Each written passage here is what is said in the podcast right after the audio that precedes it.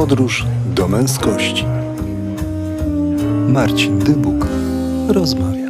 Dzień dobry, przed nami kolejny podcast Podróży do Męskości, a gościem dzisiejszym jest Karol Czuba, którego można powiedzieć, że poznałem przez LinkedIna, ale jak się dzisiaj spotkaliśmy, to się okazało, że nie, że gdzieś tam kiedyś już na swojej ścieżce mieliśmy okazję. Na co zwróciłem uwagę w LinkedInie, to na jego wpis, który chciałbym dzisiaj Wam przeczytać. Wpis o między innymi o depresji, o której chcemy dzisiaj porozmawiać. Będzie o przewartościowaniu życia zawodowego i próbie poukładania go w sposób służący mnie samemu, mojej rodzinie, ludziom i światu. Momentami będzie osobiście, raczej krótko niż długo, więc zachęcam Cię zostań ze mną do końca. Przez ostatnie 4 lata pracowałem dużo, bardzo dużo, na etatach, w urzędach. Dla lubiących liczby, tu nie będziemy ich czytać, odsyłam do LinkedIna Karola. Właściwie każdego dnia zaprzeczałem stereotypowi urzędnika pijącego kawę i czekającego do 15. Podkreślam, że bardzo mało znam takich urzędników. Osiągnąłem dużo. Organizowałem wydarzenia spektakularne, ale też zupełnie zwyczajne. Były sukcesy, były też porażki. Pędziłem jak rozpędzone Ferrari,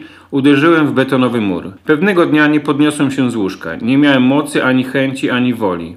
Mózg się przegrzał. Styki poprzypalały. Zachorowałem, pracocholizm, depresja. Na wielu frontach poniosłem porażkę. Paradoksalnie stała się ta porażka dla mnie olbrzymią szansą. Dlaczego piszę o tym tak otwarcie tutaj? Bo to prawda. Za mało tej prawdy jest w świecie biznesu, korporacji, etc. Poza tym to choroba jak każda inna. I wyzdrowiałem. W nadchodzącym roku zmieniłem swoje życie zawodowe. Zmieniam obecnie pracę na inną, o tym wszystkim później. Kończę z typowym etatem. Mam w planach kilka projektów, które w najbliższym roku będę realizował. Wiele rzeczy odpuszczę, bo mogę. Będę robił to, co dobre i ważne. Będę pracował dużo. Wiem jednak, że będę pracował mądrzej. Dzień dobry, Karolu. Dzień dobry Marcin, dzień dobry Państwu. Bardzo osobisty wpis w miejscu, które nie lubi tak osobistych historii, bo w komentarzach w Twojego wpisu pojawiło się dużo takich właśnie opinii, że LinkedIn nie za bardzo lubi tak osobiste wpisy. LinkedIn jest takim miejscem, gdzie wszyscy chwalą się sukcesami, a ty nagle powiedziałeś, że pędziłeś jak rozpędzone Ferrari, które uderzyło w betonowy mur. Powiedz, co się wydarzyło? Może zacznę od tego, że właśnie y, to mój pierwszy wpis na LinkedInie, bo no tak jak przeczytałeś, y, pewnie założyłem go z, dokładnie z 5 lat temu. W międzyczasie bardzo dużo pracowałem i w ogóle tej przestrzeni czasu nie poświęcałem, więc to jest eksperyment. Sprawdziłem, czy, czy właśnie ta platforma lubi, y, lubi te, te wpisy, czy nie. I jak wrażenie? No, wrażenie mam takie, że lubi, bo odzew, odzew jest spory. Nie mam punktu odniesienia, bo to pierwszy wpis zobaczymy po roku, bo mam zamiar w miarę e, systematycznie e, tam publikować. 52 polubienia, 37 komentarzy. To sporo. Myślę, że sporo. No. Myślę, że odzew pozytywny. Ja wcześniej krótko, kilka razy i nie tak osobiście na Facebooku napomknąłem przy okazji tam Światowego Dnia Depresji, czy jakichś e, wywiadów osób popularnych mówiących o, o depresji. Zwróciłem uwagę na to, że ludzie trochę tego potrzebują. Być może dlatego, że potrzebują właśnie e, prawdy w mediach społecznościowych, nie przyklejonych uśmiechów, nie wiecznego sukcesu, ale takiej realnej prawdy, bo życie nie składa się tylko z uśmiechu i z sukcesów. A druga rzecz, wydaje mi się, że mnóstwo osób y, choruje na depresję i o tym nie mówi. No to prawda. Powiem Ci, że jak ja ujawniłem się z moją chorobą, to byłem w szoku, jak dużo osób wokół mnie zaczęło mówić o tym, że ma jakieś problemy, że bierze jakieś leki. Pamiętam taką symboliczną rozmowę, kiedy po kilku, dwóch, trzech latach spotkałem się z ludźmi, których no właśnie nie widziałem. Trzy osoby siedziały przy stoliku, podszedłem do nich, przywitałem się i, no i ktoś mnie zapytał, co u ciebie? A ja mówię, no ostatnie pół roku miałem wymazane z życia. I śmiech, ha, ha, ha. Jedna osoba, jedna tylko jedna osoba się zaśmiała. Ja tak mówię, no, no wiesz, chorowałem na depresję. No i wtedy taka powaga i dwie osoby siedzące po prawej i lewej stronie mówią, ja też choruję na depresję, ja też mam problemy, biorę leki. To było dla mnie takie totalne zaskoczenie, ale ono trochę odzwierciedlało sytuację, w której jesteśmy. Bardzo dużo osób ma problemy ze zdrowiem psychicznym. To nie musi być zawsze depresja, ale ma problemy ze zdrowiem psychicznym, ma stany lękowe, jest przepracowane, jest pracocholikami. Dzień kończy lampką wina albo drinkiem. Bardzo dużo tych osób się pojawiło. No i ty to też potwierdzasz, że za- zaobserwowałeś coś takiego w swoim życiu. Zdecydowanie tak. Najpierw w internecie, to znaczy też czy w komentarzach, czy, czy w wiadomościach e, prywatnych e, różne osoby często takie, po których się nie spodziewałem, wysyłały na przykład krótką wiadomość, że rozumieją, ale a trzeci w ogóle aspekt, znaczy to jest bardzo ważne, żeby mówić o tym, żeby dawać ludziom odwagę się z tym zmierzyć, bo jest takie przekonanie, stereotyp, że no w ogóle, że psychiatra to zło, że choroby psychiczne to zło, tak, że jak boli mnie ząb, to pójdę do dentysty, no ale jak boli mnie dusza i głowa i tak dalej, no to już lekarz, to z tym trzeba sobie samemu poradzić. Ja też zobaczyłem i zauważyłem też to, o czym chyba ty też mówisz i co jest chyba motywacją twojego podcastu, że mówienie o depresji bardzo pomaga temu, który jest chory. W sensie zdjęło to ze mnie olbrzymi ciężar jakiegoś takiego napięcia, udawania, Zerwałeś z tematem tabu. dla tak, tak, samego tak, siebie. tak, tak, dla samego siebie. I też spotykam teraz, e, właściwie jak spotykam jakichś znajomych, takich ta relacja jest może nie bliska, ale jakiś stopień zaufania, to i nie widziałem ich długi czas, to mówię im o tym, co u mnie. To to mniej więcej co drugi przypadek też mówi, że cierpi na depresję i od roku jest na lekach. I to są ludzie często na bardzo wysokich e, stanowiskach w korporacjach, którzy też przez e, tempo, zawrotne tempo pracy, zawrotne tempo życia, kolejne projekty, które muszą realizować, no kończą na lekach. No i właśnie ostatnio miałem taką rozmowę w dodatku w Lidlu z kolegą. E, Spotkałem go po jakimś czasie, jest dyrektorem w dużej korporacji i też właśnie e, rozmawialiśmy na temat depresji. No i jednym zdaniem on powiedział, Karol, my za mało o tym rozmawiamy, my faceci. I że to jest olbrzymi problem i jest to coś, co nas pcha w depresję. Że my po prostu o tym nie gadamy. No to prawda, dlatego dla- stąd Mm. między innymi podróż do męskości. Ten, na 12 rozmów, które do tej pory były, tylko jedna była z kobietą, Mhm. aczkolwiek też taką, która pracuje nad książką o depresji, a sama przeszła depresję. I to prawda, że my o tym za mało rozmawiamy. Ale chciałbym, Karol, wrócić do tego momentu twojego zderzenia z ścianą. Jak długo to trwało, zanim się zorientowałeś, że chorujesz na depresję? Bo tak jak zanim zaczęliśmy nagrywać podcast, mówiłem ci, że tą osobą, która mnie podprowadziła do psychiatry, była moja żona Aldonka, która namawiała mnie na to, żebym w końcu poszedł do psych- psychiatry i później psychoterapeuty, bo ze mną już naprawdę było źle. I często słyszę o tym, że bardzo dużo czasu potrzebujemy. Moi rozmówcy, czy Jakub, czy, czy Rafał też mówili, że potrzebowali dużo czasu, zanim to do nich dotarło. U ciebie też tak było, czy miałeś więcej szczęścia? Poniekąd. E, Nie wiem, czy to szczęście.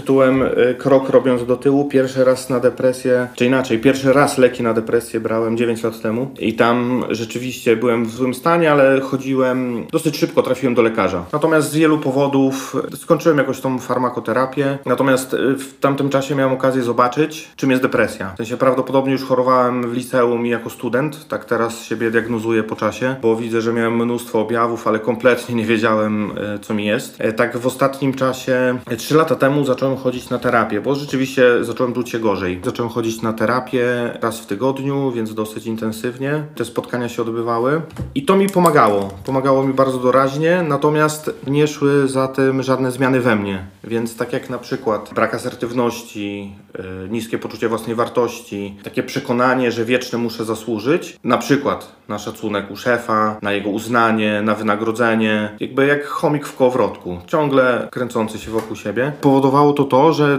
no, nie zachodziły zmiany we mnie, więc ja pracowałem jeszcze więcej. Coraz mniej mnie było w domu i myślę, że takim momentem przełomowym, dokładnie rok temu w styczniu, a może w grudniu, zacząłem źle się czuć i ja już wiedziałem, że mam depresję. Czyli grudzień 2022. Tak, wiedziałem, że mam depresję i że powinienem iść do lekarza. I nawet to mówiłem ówczesnej terapeutce. Natomiast co zrobiłem? Postanowiłem grać bohatera. I ten czas od grudnia do końca czerwca, kiedy y, przyszedł ten moment, kiedy nie wstałem z łóżka, no był koszmarem. Podróż do męskości. Ale powiedz mi, bo y, miałeś świadomość tego, że masz depresję w grudniu 2022 roku. Miałeś doświadczenie Tak. sprzed 9 lat. Skąd ten pomysł na to, żeby grać bohatera? Z jakiejś naiwności, trudno mi Myślałeś powiedzieć. sobie, myślałeś, że sobie sam poradzisz? Tak, tak, nie, no to jest takie przekonanie, które myślę towarzyszyło wielu osobom, które zanim pierwszy raz poszły do lekarza. Natomiast już miałem lekarza za sobą, a jednak ta przerwa była tak długa, że myślałem, że sobie sam poradzę. E, No ale efekt był taki, że Ale powiedz jeszcze, Tak. jeszcze jedną rzecz cię zapytam, Tak, Karol. tak. Zaskoczyła mnie też to, co powiedziałeś, że chodziłeś na terapię, powiedziałeś to terapeutce i, i ona ciebie nie namawiała do tego? Bo Namawiała. mój terapeuta mnie Mhm. namawiał do tego, żebym poszedł do psychiatry, aczkolwiek prawdą też jest, że zanim posłuchałem jego i posłuchałem Aldony przy tej drugiej mojej e, nawrocie depresji, no to też trochę czasu minęło Mhm. faktycznie. To mija czas, to jest y, ciągłe takie no, udowadnianie sobie, że może sobie samemu poradzę, że może to przejdzie. Też wiesz dobrze, że depresja to nie jest permanentny stan smutku i leżenia, tylko to są stany, czasami są trzy tygodnie złe, naprawdę złe, a potem jest miesiąc dobry. I w tym miesiącu sobie myślisz, stanąłem na nogi, tak? Jestem silny. No to, co mówisz, to jest w początkowym etapie, bo jak No. dojdziemy już do takiego etapu, jak ty powiedziałeś, że nie wstajemy z łóżka, to już nie ma No takich to, ale zmian. to za chwilę powiem. Do nie, nie ma. Chwilę powiem od kiedy miałem najdłuższy taki epizod wielomiesięczny właśnie, który mnie doprowadził do tego, że nie wstałem z łóżka i do wielu różnych e, złych myśli. Natomiast ja ciągle próbowałem udowodnić sobie innym. To też wiesz co, to też było takie coś, że ja miałem w sobie gigantyczny wstyd, że przyznać się przed ludźmi e, do tej choroby. Miałem dużo obowiązków w pracy, dużo zadań, e, które mnie mm, kręciły, które mnie fascynowały. W perspektywie były kolejne projekty takie pozazawodowe, dosyć fajne, jeszcze związane z wartościami, które wyznaję. Więc założyłem, że mam tyle rzeczy po prostu do zrobienia, tak bardzo świat mnie potrzebuje, no, że ja nie mam czasu chorować. Natomiast no, efekt był taki, że ja chodząc do pracy się bardzo mobilizowałem, spinałem się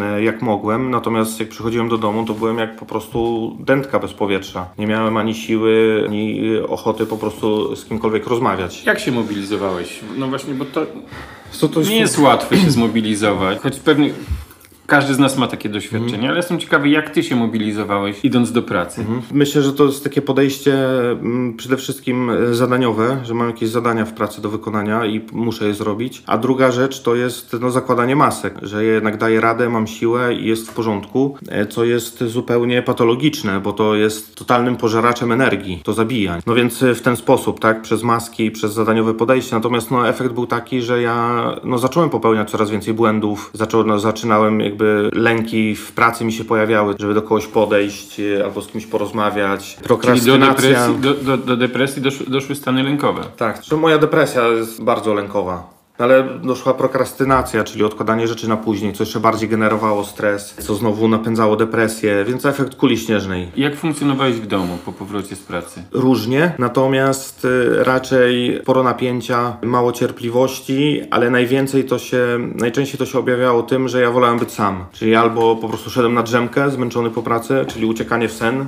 że przespać jakby trudny moment, albo jak najszybciej dzieci położyć spać, Bo masz trójkę. i to w małych, bo najstarszy starszy syn ma 9, Jasio y, młodszy ma 7, a córka ma 4 lata. To Więc jeszcze są mnóstwo obowiązków. Bardzo nich. dużo obowiązków. Y, No to się przykładało, że żona była bardziej obciążona. No ja z... Pozdrawiamy żonę, która była bohaterką Tak, w tym tak, momencie i to y- wielką. Często my mężczyźni nie doceniamy tej roli naszych żon, które biorą na siebie bardzo dużo i tak naprawdę są prawdziwymi bohaterkami. Zdecydowanie potwierdzam te słowa. Y, Pozdrawiam Agnieszko, ciebie. Żony są bohaterkami na co dzień, a jak mają męża, który choruje na depresję, ale też na inne choroby, to rzeczywiście niosą podwójny bagaż, bo to jest choroba, która no, jest trudna też dla otoczenia. To nie jest ból brzucha. Choruje cały, Choruje cała rodzina. Cała rodzina choruje w system. pewnym sensie. No, cały system, to dzieci, jak są nawet nieświadome, no to jednak widzą tatę, który jest mniej obecny. Mniej uśmiechnięty, dzieci- bardziej uśmiechnięte. podrażniony. A dzieci bardzo dużo widzą, widzą o niebo więcej niż nam się wydaje. Zmierzając do tego, jak to się skończyło i do tego mojego cytatu, że pędziłem jak rozpędzone Ferrari. I zderzyłeś się z betonową tak, ścianą. tak. Właściwie to z dnia na dzień było gorzej. Ja już po prostu czułem się pogrążony w jakimś mroku, ciemności. Natomiast miałem takie zadanie w czerwcu, które chciałem zrealizować. To było pozazawodowe. Organizacja takiego dużego wydarzenia w Trójmieście. E, Pewnie jednego z większych wydarzeń, takich darmowych, otwartych w Trójmieście. No ja założyłem, że jak to się skończy, to odpocznę. Tylko, że jak to się skończyło, to ja właśnie nie wstałem z łóżka. Dwa dni, dwa dni po tym wydarzeniu, czy trzy dni, no ale chwilę po. Czyli na maksa się zmobilizowałeś na zadanie, Tak, tak, tak, tak. po czym jak już to było za tobą, nie wstałeś z łóżka. Nie wstałem z łóżka, obudziłem się rano, 4,5 godziny wstawałem z łóżka.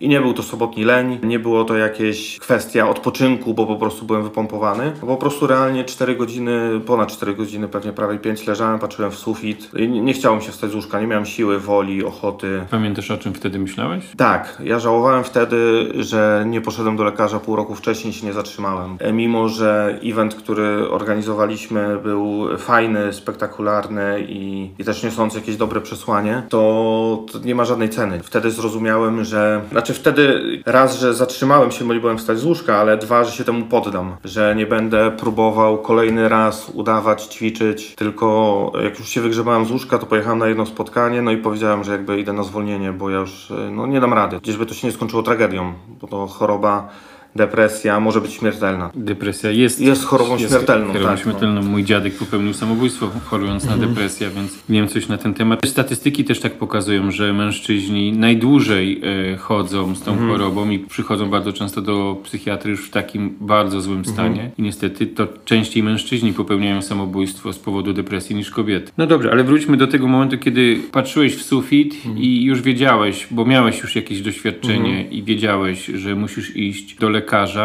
po tą pomoc. Poszedłeś w poniedziałek, czy jeszcze zwlekałeś trochę? Nie, ja już poszedłem, bo ja numer do lekarza miałem od końca kwietnia, bo spotkałem się wtedy z takim znajomym, przyjacielem, księdzem zresztą, któremu powiedziałem, że już jestem, że już nie daję rady, że to już jest jakby level hard. On wtedy, biorąc cały kontekst, tak o wielu rzeczach ja nie chcę mówić, ale on wtedy użył takich e, sformułowań, że no, jestem w stanie agonalnym. No widział jak wyglądam, jak mówię, też no, jego jakby doświadczenie życiowe olbrzymie, które ma i też praca z ludźmi, którzy cierpią na, na chorobę no, określał stan jako krytycznie agonalny. No jakby jednym z jego zaleceń było to, żebym poszedł pilnie do lekarza. Ja już nie pamiętam kiedy Pilnie, czyli 60 dni później. Pilnie, czyli 60 dni później. Ty poszedłeś. Właśnie nie pamiętam kiedy ja poszedłem. Ja poszedłem chyba w maju albo na początku czerwca. Czyli jakby nie, nie czekałem, w sensie jak nie wstałem, to możliwe, że już brałem leki. Możliwe, że to był początek brania leków, ale nie jestem pewien. Bo Okej, to tak- ten, ten czas to nie jest też do końca istotne, ale na pewno nie poszedłem od razu, co też było błędem, no ale to też rozum nasz jest olbrzymim darem, ale też potrafi być przeciwnikiem,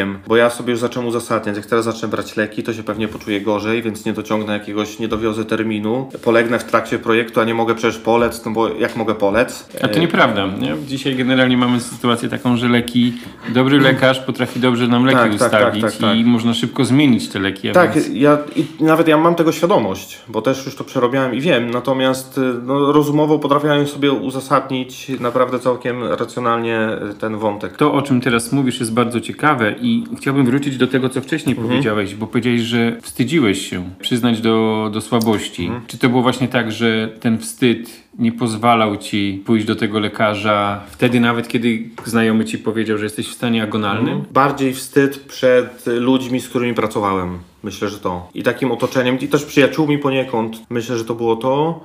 Lekarz, przed lekarzem myślę, że nie. Tym bardziej, że już to przerobiłem. Natomiast ja rzeczywiście uzasadniłem sobie, że to jest teraz niepotrzebne i może zaszkodzić. Natomiast to był wstyd też, powiedzmy, do przyznania się do jakiejś porażki. To nawet nie tyle co przed chorobą, ale co jednak przed jakąś. To też jest błąd taki myślenia, błąd poznawczy, że ja chorobę traktowałem jako porażkę, mimo że wielu osobom przez lata, czy to w rodzinie chorującym, tłumaczyłem, że to choroba jak każda inna, tak? Że jak boli brzuch, czy serce, czy ząb, to idziemy szybko, kardiolog, dentysta, nikt nie czeka. Jak kogoś boli ząb, to wiesz, na czerwony, na na czerwonym świetle przejeżdża do dentysty, tak, żeby sobie pomóc. No i tłumaczyłem to ludziom, że to choroba jak każda inna, a jak się znowu musiałem z nią zmierzyć, to wszedłem w taki schemat, jak wiele osób wchodzi. Życie nie jest idealne, ale i tak jest niezłe. To jest ciekawe, bo miałeś wiedzę, nawet można powiedzieć, edukowałeś Mhm. najbliższych, a jednak mimo wszystko było coś, co było silniejsze od tej wiedzy, od tego uczucia, chęci pomocy sobie, czyli wstyd przed ludźmi. Wstyd przed ludźmi, może po części e, w jakiejś mierze ten pracoholizm. Jest wielu pracocholików, każdy jest trochę inaczej, nie? Bo jeden pracuje 20 godzin, drugi 16, inaczej odpoczywają. Natomiast ten mój pracoholizm też mi przeszkadzał. Nie chciałem zawieść otoczenia i z tego wynikał też wstyd i ta chęć tego, żeby po prostu nie zawieść innych. Nic dobrego. Co musiało się wydarzyć takiego? Nie wstałeś z łóżka, Mhm. ale czy jeszcze było coś takiego, co jakiś czynnik, który powiedział, idę do lekarza, bo, Mhm. bo nie dam rady, bo zawiodę, bo naprawdę zawiodę najbliższych, tak? Mhm. Bo mogę opuścić najbliższych. Bo powiedzieliśmy o tym, że choroba ta potrafi być śmiertelną. To też jest niesamowite, że masz trójkę dzieci, masz kochającą żonę, Mhm. masz dom, a mimo wszystko tak ciężko ci było pójść do lekarza. Jaka to jest kotwica, która nas gdzieś tam ciągnie w dół. Czy były jeszcze jakieś czynniki, które jakby cię blokowały przed Tak. tą? No przed tym. Tak, to już o nich powiem, natomiast tą kotwicą jest choroba. No tak, o tym to, właśnie mówię. To ona właśnie nas e, trzyma i to jest no paradoksalne, no bo e, rozum jedno, z jednej strony wie, co masz robić, a przez to, że jesteś chory, no tego nie robisz. Natomiast no myśli są bójcze, no to był moment e, bardzo intensywny, które, które były taką motyw- motywacją, że naprawdę dzieje się coś złego. Ja przy tej pierwszej depresji wiele lat temu też miałem, natomiast intensywność tych myśli, tej chorobie, no była nie, niezwykle silna. Co to znaczy niezwykle silna? To znaczy, że e, no nie miałem żadnej próby samobójczej, ale miałem wewnętrzne przekonanie, że jak zniknę ze świata, to rozwiążę to problemy moje i innych. I to ja byłem tego pewien. To mam na myśli, że to jest niezwykle silne, bo jeżeli chodzisz po domu i widzisz uśmiechnięte dzieci, uśmiechniętą żonę i że wszyscy chcą dla ciebie dobrze, a mnie tak wszystko bolało w środku i tak bardzo, tak bardzo chciałem, żeby ten ból się skończył, że uwierzyłem w to, że jak zniknę ze świata, to ten problem się rozwiąże i problemy całego świata też się rozwiążą. Myślałeś o tym, jak popełnisz samobójstwo? Tak, myślałem o tym. Znaczy, no siedziałem ze sznurkiem w garażu, ale w, jakby ja wiedziałem wtedy, że siedziałem z tym sznurkiem i dosyć roztrzęsiony, wiedziałem, że dzieje się coś złego. Pewnie nie płakałem w tamtym momencie, ale no wiedziałem, że to jest złe i że tego nie chcę. Pewnie się modliłem, nie? O ratunek. Czy nie wiedziałem, jak to zrobić, jak zawiązać, nic nie wiedziałem. E, Natomiast no, zatrzymałem się na tym, że, że z tym sznurkiem siedziałem i to są tragiczne momenty, no bo wchodzi na to moja żona, nie? Ona to widzi. No to jest tragiczne. Druga osoba w ogóle nie jest gotowa na tego typu rzeczy Na taki widok. na widok, a nawet y, osoba, która jest zdrowa i która nie ma doświadczenia takiego w towarzyszeniu takim ludziom, nie jest gotowa nawet na rozmowę o takich myślach. No bo człowiek, który jest zdrowy, nie jest w stanie tego w ogóle zrozumieć. Jak można sobie chcieć odebrać życie? Najedzony nie zrozumie głodnego. Tak, ja teraz też tego nie rozumiem w tym kontekście takim racjonalnym. Natomiast wiem, że to choroba była. To w ogóle nie były moje pomysły, bo ja chcę żyć i mam plany i. Tak, dzisiaj jesteś uśmiechnięty. Tak, tak. Dzisiaj widać błysk w oczach, a wtedy pewnie siedziałeś szary jak, No siedziałem szary, no. jak siedziałem papier i zdołowany. Siedziałem szary, zdołowany, pogrążony w jakiejś takiej e, pustce mroku, ciemności. Takie słowa mi przychodzą na myśl, nie? Jak miał to opisywać, czasami ktoś mnie pyta, człowiek czuje, no to jest to totalny mrok, brak To- nadziei. To jest najgorsze, że ciężko jest wytłumaczyć, jak się człowiek czuje. prawda? Próbowałem napisać wiersz depresanci Tak. i, no, i takie zdanie, które przyszło mi do głowy wtedy, to ukąszeni przez śmierć, zawieszeni między życiem a śmiercią. Tak naprawdę nic innego mi nie przychodzi. Żeby wytłumaczyć komuś, kto jest zdrowy, jak się czujemy. No ja czytałem ten wiersz, bo on chyba kilka dni temu, tak? Się pojawił w internecie. No tak, jest to zawieszenie pomiędzy życiem a śmiercią z takim mm, ukierunkowaniem na, na śmierć, a nie na życie. Bliżej nam do śmierci. Bliżej nam do niż śmierci niż do życia. życia, no. Co było, co się działo, kiedy właśnie żona wchodziła do garażu i widziała cię z, tą, z tym sznurem siedzącego? Czy ona przyszła, przytuliła mnie, czy ona wiedziała, że ja się źle czuję, ja jej mówiłem też, że mam takie myśli. I to też y, no jakby nie traktowała tego jako próby, tak? Tylko jakiś taki akt desperacji, że ta choroba i te myśli, no zaprowadziły mnie do tego garażu, tak? Się im poddałem i usiadłem z tym sznurkiem, nie wiedziałem co z nim zrobić, ale to była odpowiedź na te myśli, że jak zniknę z tego świata, to się problemy rozwiążą. No ale to była przytulenie, wspólna modlitwa, tam wyszliśmy, nie wiem, pewnie zrobiła herbatę. To jeszcze raz podkreślę, wsparcie, wsparcie żon jest y, nieocenione. No ale ono jest tylko możliwe, kiedy my, w ogóle wsparcie od innych ludzi, kiedy my się podzielimy tym, co przeżywamy, bo nikt... y, Ciężko jest odkryć coś z nami, jeśli nie rozmawiamy No nie, musimy sobą. o tym mówić, bo jak nie mówimy, to nikt na to nie wpadnie. Zresztą no, mówiłem też o tym wcześniej. Potrafiłem udawać też przed wieloma ludźmi w pracy, przed terapeutką czasami, nie? która mówiła, że Karol chyba jest źle. Ja mówię, nie, nie jest do końca tak źle, tylko ci się teraz wydaje. Byłeś dobrym aktorem. Trzeba rozmawiać, no. Nie mam takich talentów, ale to może nie tyle aktorem, co miałem tą silne mechanizmy takie obronne, to co już mówiłem, czyli ten wstyd, żeby nie ponieść porażki, bo stracę w czyichś oczach i tak dalej. To, to, to mnie trzymało. Straciłeś w czyichś oczach, jak się przyznałeś do choroby? Myślę, że tak, bo miałem ludzi w otoczeniu, którzy rzeczywiście odebrali to jako jakąś słabość. Natomiast w ogóle nie czuję straty z tego powodu żadnej. Bo ja przez te ostatnie pół roku włożyłem bardzo dużo wysiłku w wyzdrowienie. Właściwie każdego dnia wkładam. Każdego dnia pracuję i sam, i z terapeutką, i w grupie 12 kroków, o której mogę za chwilę jeszcze więcej powiedzieć, bo uważam to za świetne narzędzie. Więc e, wkładam ten wysiłek i raczej e, tutaj odbieram, znaczy dużo, dużo zysku z tego widzę. W sensie takim nie mam poczucia straty, e, czy to związaną z pracą, czy z jakimiś no, relacjami, które się siłą rzeczy urwały. E, No bo zyskałem życie i rodzinę, i żonę, i dzieci na nowo, i siebie na nowo. Powiedziałeś, że część znajomych, osób, z którymi współpracowałeś, znałeś, odsunęły się. Ja mam takie doświadczenie, że wielu z moich znajomych z dużą taką życzliwością właśnie przyjęło tą wiadomość o chorobie. Niedawno miałem rozmowę o pracy i człowiek, który proponował mi pracę, zapytał się, pierwsze Mhm. pytanie, jakie mi zadał, to w jakim jestem stanie zdrowia w tej chwili. E, I szczerze mówiąc, zaskoczyło mnie to pytanie, aczkolwiek z drugiej strony ja też nie ukrywam swojej choroby i ona jest, że tak powiem, publiczna, bo, bo i na Facebooku, czy robię podcast, czy gdzieś przyznaję się do tego. Z jednej strony fajnie, że zadał to pytanie. Fajnie, że się w ogóle ze mną spotka, bo, się, bo zdaję sobie sprawę, że niektórzy się w ogóle nie chcieli ze mną spotkać, bo się pewnie tego boją.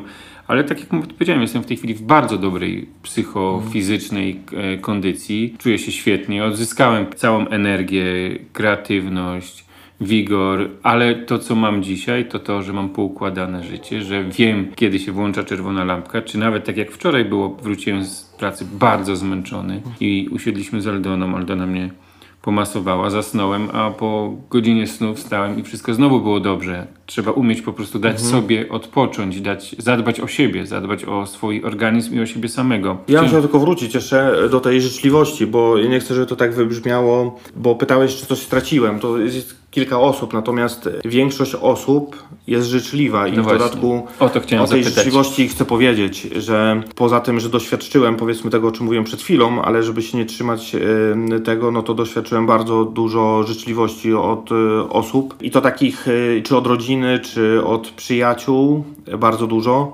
Natomiast też od osób, które po prostu znałem, a które rzeczywiście w tym czasie choroby wyciągnęły do mnie rękę. Tu pozdrawiam też mojego serdecznego kolegę Marcina, który właśnie wyciągnął do mnie rękę w depresji, bo Znałem go tak na poziomie służbowym, no i mieszkał u mnie na osiedlu, więc się znaliśmy gdzieś na cześć, natomiast żeśmy współpracowali trochę przez ostatnie 2-3 lata. Natomiast no, on wiedział, że ja zachorowałem, bo też zniknąłem z pracy i wyciągnął mnie wtedy na spacer, więc mu powiedziałem, że choruję. No i tak od tamtego czasu pewnie mieliśmy kilkadziesiąt spacerów w tygodniu wieczorami, kiedy już dzieci śpią, żona śpi.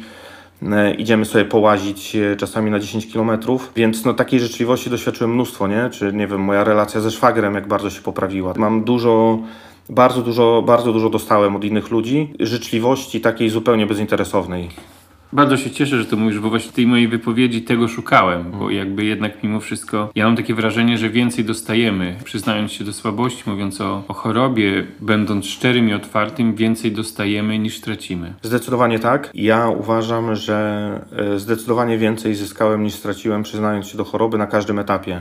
No, Przede wszystkim najpierw przed samym sobą, to jest jakby tą, tym początkiem e, drogi do uzdrowienia. Przyznaję się, że jestem chory. Przyznanie się to pierwszy dzień do lepszego życia. Dokładnie tak. No to wtedy najbliżsi, tak okręgami, kto jest tam, przyjaciele, rodzina. I no nie ukrywam tego, jak ktoś e, mnie pyta, teraz nawet kogoś nie widziałem kilka lat i pisze ostatnio do SMS-a, co u mnie słychać, to nie mówię, że wszystko dobrze i się układa, no tylko piszę, tak, że miałem depresję, że nie wstawałem z łóżka, że było po prostu paskudnie. Pewnie po pierwsze dlatego, że mi to pomaga, a po drugie naprawdę też większość razy doświadczyłem, że ludzie tego potrzebują z różnych powodów. Trafiłeś do lekarza. Jak wyglądało leczenie? Trafiłem do lekarza. W czerwcu też zmieniłem terapeutkę na inną. To z wielu powodów, nie będę w to wchodził, natomiast to była dobra zmiana. Może już po prostu. powiem tak, jak słuchałem ciebie, to mówię, całe szczęście, dobrze, że to powiedziałeś. E, więc nie będę, nie będę tu wchodził. Natomiast myślę, że już jakieś e, po prostu się formuła wyczerpała. No ale trafiłem teraz na cudowną osobę, e, która oczywiście bardzo mi pomaga w wychodzeniu. To, co teraz Karol mówisz, to też jest bardzo ważne, tak? Że nie każdy terapeuta potrafi sobie, wbrew pozorom, nie każdy terapeuta potrafi sobie poradzić z taką osobą, która przeżywa coś głębokiego, trudnego, taką depresję i warto też szukać takiego terapeuty, Tak. który będzie nam odpowiadał, a z drugiej strony też terapeuci się kontraktują z nami, też przez trzy pierwsze spotkania sprawdzają, czy są Tak, w stanie tak, tak. takiej osobie pomóc. I to też jest ważne, żeby idąc do terapeuty szukać takiego, który Mhm. ma e, określone predyspozycje do pracy z nami. Dokładnie tak. Ja do tej e, terapeutki chodziłem dwa lata, więc dosyć długo. Natomiast no, wcześniej nie miałem silnej depresji i powiedzmy jeszcze innych problemów też, o których tu nie będę mówił. Jakieś trudności, które mi się pojawiły w takim życiu zawodowym. I tam się zatrzymaliśmy na pół roku, totalnie w miejscu. Natomiast trafiłem teraz do osoby, która sobie świetnie z tym poradziła, w sensie ja razem z nią. No więc to zmiana terapeuty, no i lekarz. Lek trafiłem do pani doktor z polecenia. Bardzo długa była pierwsza wizyta, bo wydaje mi się, że trwała prawie godzinę więc był taki bardzo pogłębiony wywiad tego, jak się czuję, jak przeżywam, co czuję. Była to bardzo długa wizyta, trochę terapeutyczna. No i wyszedłem z diagnozą ciężkiej depresji, nie? Ciężki epizod miałem wpisany, depresyjny. To Zresztą co mnie nie zaskoczyło, bo ja się czułem na bardzo ciężkie. Dostałem lekarstwo od 5 mg do 20. E, Teraz jestem na tej najwyższej dawce od jakiegoś czasu. Natomiast był taki moment, że już psychiatra chciała te leki mi zmienić, bo na mnie to nie działało. Bo według jakby e, metodologii i nauki w ciągu tam miesiąca czy dwóch powinienem poczuć znaczną poprawę. A ja ją poczułem w listopadzie, może w październiku, czyli po 4-5 miesiącach e, farmakoterapii. Natomiast ja to wiążę z tym, z moją też pracą taką wewnętrzną i terapeutyczną. Ja poza lekami musiałem też sobie pewne rzeczy, musiały mi przeskoczyć w myśleniu o sobie i nie pod wpływem leków, tylko pod wpływem doświadczenia, czyli na przykład odważenia się, żeby coś zrobić. E, Uwierzenia w siebie. no, uwierzenia w siebie, ale właśnie też nie, nie tylko pod wpływem farmakoterapii, ale po prostu przeżycia i doświadczenia, więc poczułem działanie leków, jak, że tak powiem, przepracowałem bardzo dużo bólu i przepracowałem dużo takich e, sytuacji życiowych, no, które no, musiałem przeżyć, tak, żeby poczuć się lepiej. Uważam, że właśnie e, no, farmakoterapia to jedna z nóg, e, terapia to jest druga noga i jeszcze no, trzeba na swojej pracy to postawić wszystko. No, trzecia noga to też sama umiejętność dbania o samego siebie, czyli dieta, ruch i różne, in, różne inne elementy, które nam pomagają. Tak. Marcin Dybuk rozmawia. Leki i terapia są bardzo, bardzo ważne, ale to jeszcze nie wszystko. No i to jest tylko na chwilę też mi się wydaje, nie? Bo jednak leki się bierze przez określony okres czasu. Na terapię można chodzić całe życie, ale no nikt tego jakby nie poleca i pewnie nikt tego nie chce. No chodzi o to, żeby w tym czasie nauczyć się funkcjonować tak, żeby nie wpadać w depresję, bo to często nasze wewnętrzne mechanizmy nas w to wpędzają. Ja mówię o tym urealniam życie, No. czyli generalnie patrzę na życie takim, jakie ono jest, a nie takim, jakie wydaje mi się, że jest, albo takie, jakbym chciał, żeby było. No tak, ale nie myślisz, że to życie lepiej smakuje, jak widzisz je w prawdzie, niż jak po prostu widzę je przez pryzmat tego, co sobie wyobrażam? Bezwzględnie tak, choć powiem Ci, że miałem taki moment w terapii, e, kiedy mówiłem do terapeuty, mówię, poprzednie życie mi bardziej smakowało. Znaczy było jakieś takie lepsze, szybsze, bardziej dynamiczne, ale właśnie to było życie na dopalaczach. To, czy to były różne dopalacze.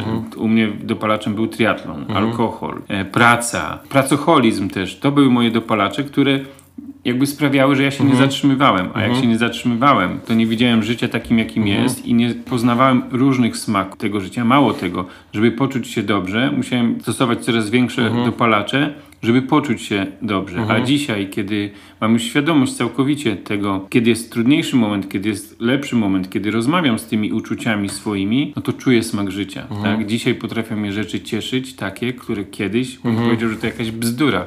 A dzisiaj potrafi mnie cieszyć spotkanie, tak jak cieszy mnie spotkanie dzisiaj z tobą i rozmowa z tobą. Kiedyś bym powiedział, no, jak świetna będzie rozmowa i będzie miała, nie wiem, tysiące lajków, Tak. to będę się cieszył. Nie, dzisiaj to dla mnie nie ma znaczenia. Dzisiaj cieszy mnie to spotkanie z tobą i to, że jestem przekonany, że ta rozmowa otworzy kolejnych kilka umysłów na wizyty u psychoterapeuty i kilka osób pójdzie do lekarza i może sobie pomoże. Koniecznie i tak myślę, że sobie tego życzymy obaj, bo myślę, że to taki jest cel. Odnośnie tej radości życia, no właśnie to jest ważne. Ja zamiast rzeczywiście dopalać to jest dobre słowo, bo ono dodaje nam powiedzmy energii, ale jeszcze lubię inne słowo, które można określić yy, znieczulacze. Czyli tak samo triatlon, alkohol, różne inne rzeczy. Nie tylko, nie tylko dopalają, ale one znieczulają też ból. Nie? One znieczulają ból. Wiesz co, ja w pewnym momencie alkohol stał się dla mnie znieczuleniem i to było dla mnie o tyle zaskoczeniem. Ja przez y, 8 lat chyba byłem w takim ruchu Krucjata Wyzwolenia Człowieka. To jest ruch polegający na takiej dobrowolnej abstynencji i nie wynikający z problemu alkoholowego, tylko po prostu z rezygnacji spożywania alkoholu, y, żeby pomóc w sposób duchowy, czy żeby świadectwo na swojego życia, taką postawą, że można się dobrze bawić na przykład bez alkoholu, to pokazać, tak, innym. Natomiast y, już jak wszedłem w takie tempo pracy i, i tempo życia i różnych innych rzeczy, które sobie dokładałem, zrezygnowałem z tego, no i przez rok piłem alkohol, piłem go dosyć dużo i też myślę, że on w pewnych momentach tak bardzo mnie znieczulał, że ja potrafiłem dotrwać na przykład do soboty, spotkać się ze znajomymi. No moja żona ciągle jest abstynentką, bo też jest w tym ruchu i ona jakby nie przerwała ze mną tej krucjaty, no ale spotykaliśmy się wspólnie, ona jakoś to tam akceptowała, dając mi wolność, natomiast to są też rzeczy, które mnie znieczulają znieczulały, bo ja potrafiłem, wiesz, przez 4-5 dni y, czuć ból, ale wiedziałem, że w sobotę po prostu poczuję ulgę. Czyli wlejesz w siebie odpowiednią dawkę Tak. alkoholu, żeby poczuć ulgę. Żeby poczuć ulgę, no. No i praca też mnie znieczulała. To znaczy, że im czułem się gorzej, tym więcej pracowałem. Czyli wpadłeś w taką pułapkę, o której już mówiłeś, że tydzień w pracy to był tydzień zadaniowo, Mhm. tak, zadanie, zadanie wykonane. Wieczorem wracałeś do domu, jeśli miałeś siły, to się zająłeś dziećmi i szedłeś spać. Dokładnie tak. Przyszedł weekend, nagle brak pracy, brak działania, no to działaniem Mhm. stawało, stawał się alkohol, spotkanie, kolejne znieczulenie, a pewnie niedziela to był czas dochodzenia do siebie po kacu No. i wracaliśmy znowu do rytmu poniedziałek, Mhm. praca, praca, praca. Wiesz, co się stało dla mnie olbrzymią pułapką, że nie miałem w ogóle kaca. I to było strasznie niebezpieczne. Bo ja się po prostu dobrze czułem rano. I jakby nie, nie miałem takiego cierpienia związanego y, z alkoholem. I ja. To co robiłeś w niedzielę? No, w sobotę piłeś, a w niedzielę co robiłeś? No to w niedzielę no różnie, jak była lepsza forma, no to, to był jakiś taki rodzinny czas, tak? Czy z moją rodziną się spotykaliśmy, w sensie siostrą, rodzicami, e, czasami jakiś spacer, czasami jakieś, e, lubimy w niedzielę wieczorami film e, rodzinnie coś obejrzeć, e, więc e, te niedziele raczej były rodzinne. Natomiast ja też drugą magisterkę robię przez ostatnie dwa lata, teraz z zarządzania właśnie i z marketingu i to też jest, e, to też mi pochłaniało weekendy. Czyli działanie było. Działanie było, tak, co drugi weekend było działanie, a wtedy co drugi weekend byłem po prostu nieżywy, więc bo to powodowało, że nie miałem energii. Karol, napisałeś na LinkedInie, że postanowiłeś teraz trochę zmienić swoje Mhm. życie. Znaczy trochę, raczej bardzo, bo odszedłeś z pracy, zacząłeś budować sobie swój świat. Co się zmieniło Mhm. w twoim podejściu do, do życia? Myślę, że mogę nawiązać do tego, co ty powiedziałeś, że y, przestałem sobie narzucać jakieś takie, nie wiem, czy wskaźniki, czy coś, co muszę zrobić. Czyli na przykład, że no, muszę mieć y, pracę o określonym wynagrodzeniu. To też moja żona była tu dla mnie olbrzymim wsparciem. Ona mówi, Karol, możemy, zacytuję teraz moją żonę, możemy jeść chleb z masłem, ale ja chcę, żebyś ty był zdrowy, bo dla mnie ty, twoja obecność w domu, ja potrzebuję ciebie zdrowego dla dzieci, i zdrowego dla siebie i ty potrzebujesz siebie zdrowego. Pierwsza rzecz taka była, że po prostu żyliśmy z ciśnienia. W sensie takiego wiedziałem, że odejdę z pracy, w której pracowałem ostatni czas i nie wiemy, kiedy mi się poukłada życie zawodowe. Mamy taką sytuację na tyle komfortową, że jesteśmy w stanie jakby teraz żyć.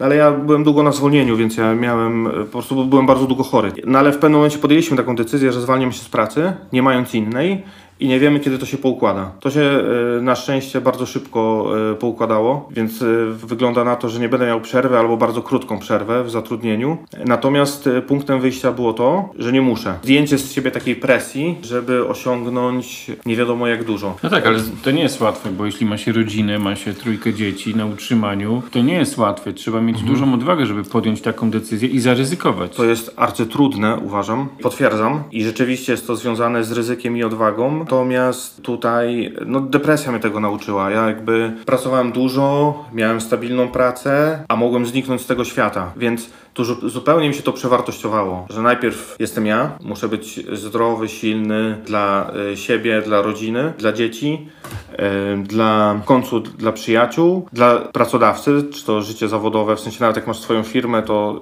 klient też jest pośrednio twoim pracodawcą, no współpracujecie, to odwrócenie tej kolejności. Nie praca jest na pierwszym miejscu, tylko ja e, chcę życie poukładać teraz tak i na razie to tak wygląda, że się tak poukłada, że będę miał na to względny wpływ e, na ilość pracy w tygodniu. Bo chcesz założyć swoją działalność. Chcę założyć swoją działalność e, i taki mam plan i do tego zmierzam. Natomiast też jak rozmawiam z, chodziłem na rozmowę o pracę, to też jasno to deklarowałem i no i tak wygląda na to, że jedna z rozmów zamieni się w to, w taką stałą współpracę, kiedy już będę miał działalność. Natomiast tam też bardzo podkreślałem to, że mi zależy na takiej pracy zadaniowej. To znaczy, ja się będę wywiązywał ze swoich zadań, ale ja chcę w spokoju rozwieźć dzieci rano do szkoły. Jak mam potrzebę, to zawieźć dziecko do lekarza. Z takiej presji nad sobą, że muszę siedzieć 8-16 w pracy, bo to też jest. No, potrzebuję po prostu takiej autonomii, wolności wyboru, no, ale ze względu na siebie, tak, że na przykład iść na trening rano, żeby porozwodzić te dzieciaki i żeby poranek nie zaczynał się tym musztrą i ciśnieniem, że szybko dzieci, dzieci, bo tata się spóźni do pracy. To nie ma opcji w ogóle. Na tym polega to przewartościowanie. Ja jestem teraz w procesie układania tego. Nie jest to już tylko marzenie, bo jestem już po wielu rozmowach i mam plan i mam, że tak powiem, zgodę na taką e, współpracę, więc wygląda to dobrze. Też w tym już wspomnianym poście pisałem z nadzieją, patrzę na te najbliższe miesiące. E, No i teraz praktyka pokaże, jak te ustalenia słowne przełożą się na rzeczywistość. Wspomniałeś o 12 krokach, kręgu 12 kroków. Co to jest? 12 kroków y, to jest taki program duchowy, katolicki, dla osób, które. dla wszystkich właściwie. Bo chciałem powiedzieć, że dla osób zmagających się z problemami, natomiast nie do końca. Wywodzi się to z tego programu 12, kro 12 kroków, z którego korzystają na przykład anonimowi alkoholicy. Natomiast e, te kroki, te 12, słynne 12 kroków, ten proces samopomocowy, z którym właśnie anonimowi alkoholicy się mierzą, został dostosowany do szerszego grona odbiorców, czyli do osób, powiedzmy, bez konkretnie wskazanego problemu, na przykład uzależnienia. I są to, e, są to właśnie e, grupy, ja należę do takiej grupy, która spotyka się raz na dwa tygodnie. Głównie to polega na pracy samemu ze sobą, bo tam jest jakieś zadanie na każdy dzień i trwa to tam, nie wiem, od 5, od 5 do 15 minut, to nie, nie jest e, dużo pracy. Natomiast e, tam się e, no, przerabia mnóstwo przestrzeni z naszego życia. A powiedz taki jeden, nad czym dzisiaj pracujesz? W ostatnich dwóch tygodniach powiem. Tam była praca nad taką autodiagnozą, dokładnie nad tym, y, z czym się zmagamy, jakie mamy wady. No i na przykład tam było o izolacji od ludzi, w takim wchodzeniu w samotność. Tam było o nadmiernym braniu odpowiedzialności za innych. Tam było o niskim poczuciu własnej wartości, o niskiej samoocenie. No i to są rzeczy, z którymi y, mierzę się ja sam ze sobą. Tam są takie, były akurat ćwiczenia do takiej y, autodiagnozy. I to jest fajne, bo sobie bardzo dużo uświadamiam. A ta grupa co dwa tygodnie, samopo- samopomocowa, polega na tym, że ja publicznie przed ludźmi o tym mówię. W zachowaniu oczywiście granic, tego, gdzie się czuję bezpiecznie. No tak, i grupa jak- też zachowuje Dyskrecję, tajemnicę. tak, dyskrecję, ale też mówię o tym, co chcę. Natomiast tak jak już mówiliśmy wcześniej, te grupy samopocowe, zresztą AA też o tym mówią, że im wsparcie osób i przyznanie się przed ludźmi do pewnych wad i błędów, no niesie uzdrowienie. Więc jestem w środku procesu takiej grupy, serdecznie polecam, bo jest to naprawdę dobre narzędzie do takiej, myślę, że nawet do uzdrowienia, nie? I do zmiany życia, bo chciałem powiedzieć, że do początku, ale e, tam się pracuje z taką książką e, 12 kroków e, ku pełni życia. Czyli rzeczywiście, że jest to droga, proces, e, zresztą są e, świadkowie, ja znam ludzi, którzy już to przeszli albo prowadzący naszej grupy, no to są świadkowie, którzy doświadczyli e, no, działania tej, tej pracy. Nie można tego nazwać terapią, bo to nie jest terapia.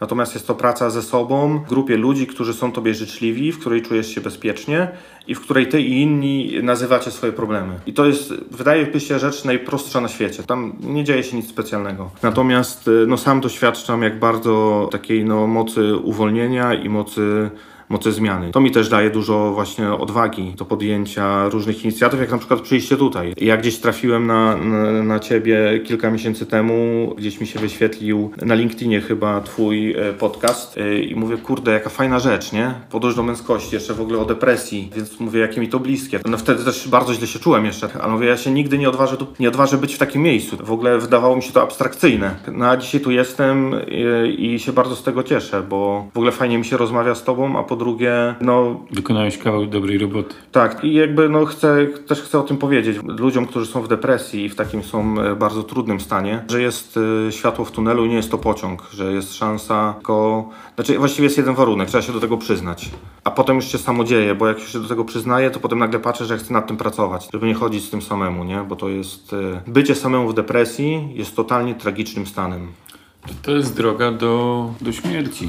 Tak To jest droga do śmierci. To tak jak powiedziałem, no mój dziadek chorował na depresję i popełnił samobójstwo. Byłem bardzo blisko tego, Mhm. bo mieszkałem wtedy z nim i pamiętam, że dziadek nawet nie potrafił sobie koszuli rano zapiąć, guzika Mhm. u koszuli, tak mu się ręce trzęsły, był wykończony, ale też nie potrafił o tym rozmawiać. Mhm. On, do, on dostał leki, ale on nie potrafił w ogóle o tym rozmawiać. Dla niego to był temat, to było, to było oczywiście 20 parę lat temu, te 20 parę lat zmieniło nasze postrzeganie na, na depresję i jest dużo takich rozmów, spotkań, wiele osób. Ja ostatnio zrobiłem taki spis osób, które przyznały się do choroby, takich znanych osób, to wyszło mi ich ponad 100. Jeszcze nie opublikowałem tego, bo muszę to obrobić, ale chcę to opublikować. Ponad 100 osób znanych, które mówią o chorobie bez problemów, tak? I generalnie myślę, to też jest tak, że to bardzo pomaga, ale to, co, to, co istotą jest tego, to, co ty powiedziałeś, to zrobić pierwszy krok, przyznać się przed samym sobą, poprosić o pomoc i porozmawiać o tym, co się z nami dzieje. Nie bać się lekarza, psych psychiatry, bo to lekarz, tak jak powiedzieć, tak jak Dokładnie dentysta, tak. kardiolog czy pediatra. Rozpocząć pracę, żeby lepiej żyć. Mhm. Dzisiaj, tak jak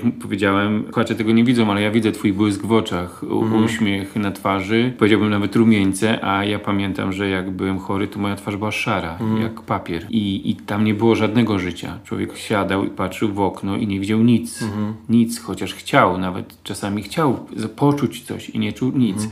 Dzisiaj rozmawiamy i podczas tej 50-minutowej rozmowy Mhm. poczułem różne uczucia od radości, smutku, zachwytu i tak dalej, i tak Mhm. dalej. Kiedyś bym tego nie poczuł. Znaczy ja też bym tego nie czuł i nie potrafił tego wyrazić. Odnośnie szarości, to jeszcze chcę jedną rzecz powiedzieć. Zasłabłem w pracy w czerwcu. To znaczy zrobiło mi się, mieliśmy jakiś tam intensywny dzień, e, dzień otwarty i mi po prostu odcięło moc. I nawet żałem na, na ziemi u kolegi z nogami wyżej. No i właśnie tam dwie osoby to okazały mi wsparcie, yy, też za to jestem wdzięczny, bo i tam wodę przyniosły i tak dalej. Natomiast no, oni mówili, że jestem szary. I ja rzeczywiście mówiłem, że zasłabłem, ale ja miałem to z depresji. Byłem tak zmęczony tym udawaniem i tym, że jeszcze musiałem tego dnia po prostu latać i uśmiechać się do ludzi, że w pewnym momencie zabrakło mi na to siły. I fizycznie po prostu zasłabłem. W sensie nie zemdlałem, ale no zabrakło mi siły, musiałem się położyć, pół godziny poleżeć, wypić kilka szklanek wody, no i dopiero y, potem no wstałem. to właśnie, było bo- depresyjne. To, co powiedziałeś, to co jest bardzo ważne, to to, że depresja, stawiamy jakąś tamę, nie? chorobie i stawianie tej tamy pochłania bardzo dużo energii. Energii, którą powinniśmy tak naprawdę spożytkować na coś innego, na dobre życie. A my tą energię spożytkowujemy na stawianie muru tej chorobie. I wtedy, kiedy mamy taką sytuację, że cały dzień biegałeś, uśmiechałeś się do ludzi, czyli znowu bardzo dużo energii wkładałeś w to, Nagle twój organizm powiedział: Hej, stary, ja już nie mam tej energii. Ja padam, koniec, odcinam, stop. No i to jest rzecz, której też bardzo się uczę, to znaczy tego, że mogę źle się czuć, że mogę mieć gorszy dzień. Ja wczoraj i dzisiaj rano miałem gorszy dzień i tu naprawdę miałem duże opory, żeby przyjechać. Natomiast też y, uczę się takiego narzędzia, że jak mam y, gorszy dzień polegał na tym, że miałem jakieś takie lękowe tematy i takie mówię, abym sobie pobył sam, nie, bo dawno sam nie byłem, no to ja już znam siebie i wiem, że to nie jest dla mnie dobra droga. Nie mówię o takiej samotności codziennej, gdzie potrzebuję poczytać książkę i tak dalej, tylko takim, żeby się znowu zamknąć. To teraz po drodze zadzwoniłem do takiego bardzo zaufanego mi człowieka i mu o tym powiedziałem, że takie coś się dzieje. I to w ogóle, mm, e, to, to też ciśnienie mi po prostu opadło, nie? Ze 100 do, do zera I, i dzięki temu myślę, że jesteśmy w stanie tak otwarcie pogadać, bo Znaczy, ja myślę, byłbym że- dużo bardziej spięty. Myślę, że to też jest związane z, z tremą, która towarzyszy takiej rozmowie. No, opowiadasz o swoim życiu do mikrofonu, to, to zostanie upublicznione, więc to też jest kolejny taki element naszego życia, który sprawia, że się stresujemy. I tym bardziej Ci dziękuję za to, że do, dojechałeś do mnie i, i porozmawialiśmy dzisiaj o Twojej chorobie, o Twoim doświadczeniu, o Twoim życiu. Bardzo się cieszę, że jesteś na tej drodze i że jesteś człowiekiem uśmiechniętym, człowiekiem zadbanym, człowiekiem, który dba sam o siebie. Cieszę się szczęściem Twojej żony i Twoich dzieciaków, bo wreszcie mają tatę uśmiechniętego, pełnego świadomości. Bardzo Ci, Karol, dziękuję za tę rozmowę i życzę wszystkiego dobrego. Ja również dziękuję. Jeszcze jedno zdanie powiem, które mi towarzyszy od kilku miesięcy. Przeczytałem je w takiej książce, mm, chyba pani nazywa się Agnieszka Szablicka. Ona też chorowała na depresję i to jest bój się i rób. To znaczy, że jest taki poziom, ym, zawsze nam towarzyszy jakiś lęk i strach, ale one, często on nie znika. Tylko my musimy robić e, pomimo tego, i czy to w kontekście przyjścia na podcast, czy w kontekście mm, odważenia się na pójście do lekarza, to zawsze warto. Czyli bój się i rób. No i tym optymistycznym akcentem już nie będę przedłużał. Też e, bardzo dziękuję za tą, e, myślę, dobrą i wartościową rozmowę i dziękuję za zaproszenie na to spotkanie. Dzięki. Dzięki. Więcej treści znajdziesz na www.magieldybuka.pl. Zapraszam.